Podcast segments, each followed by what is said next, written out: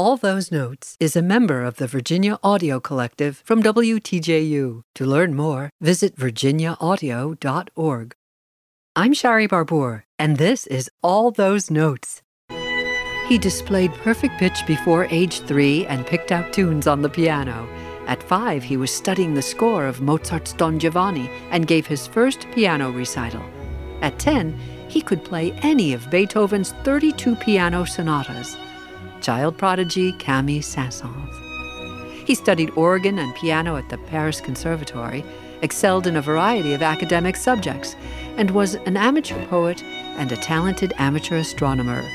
He was in demand as a pianist in Europe and the Americas, and this world traveler loved spending time in Algiers. He also loved the music of the classical giants. Bach influenced him the most.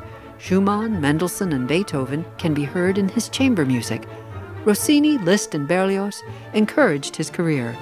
Liszt called him the greatest organist of all time. He wrote music in all major genres.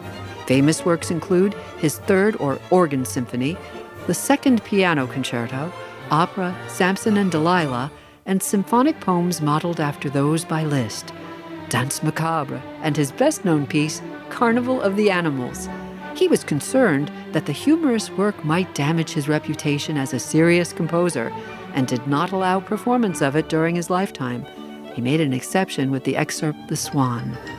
Saint-Saëns' music adhered to classical standards and conservative French traditions.